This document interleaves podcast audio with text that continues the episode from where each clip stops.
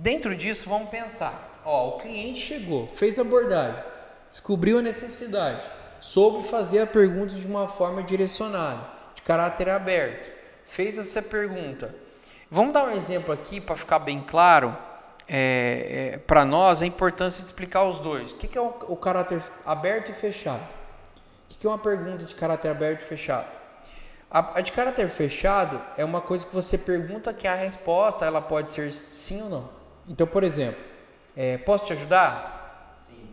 Então, isso é uma pergunta de caráter fechado. Agora, se eu mudar a pergunta e perguntar para você como posso te ajudar, aí muda, porque você não vai falar sim ou não. Você vai ter que explicar o que você necessita. Então, essa é a diferença do processo de sondagem, é sempre utilizar mais perguntas abertas, para você ouvir mais. Porque você ouvir mais, você vai adquirir mais bagagem e mais conhecimento da necessidade do seu cliente, que vai fazer você conseguir demonstrar produtos, igual o Rodrigo mencionou, que tem mais benefícios para poder conseguir solucionar o problema dele.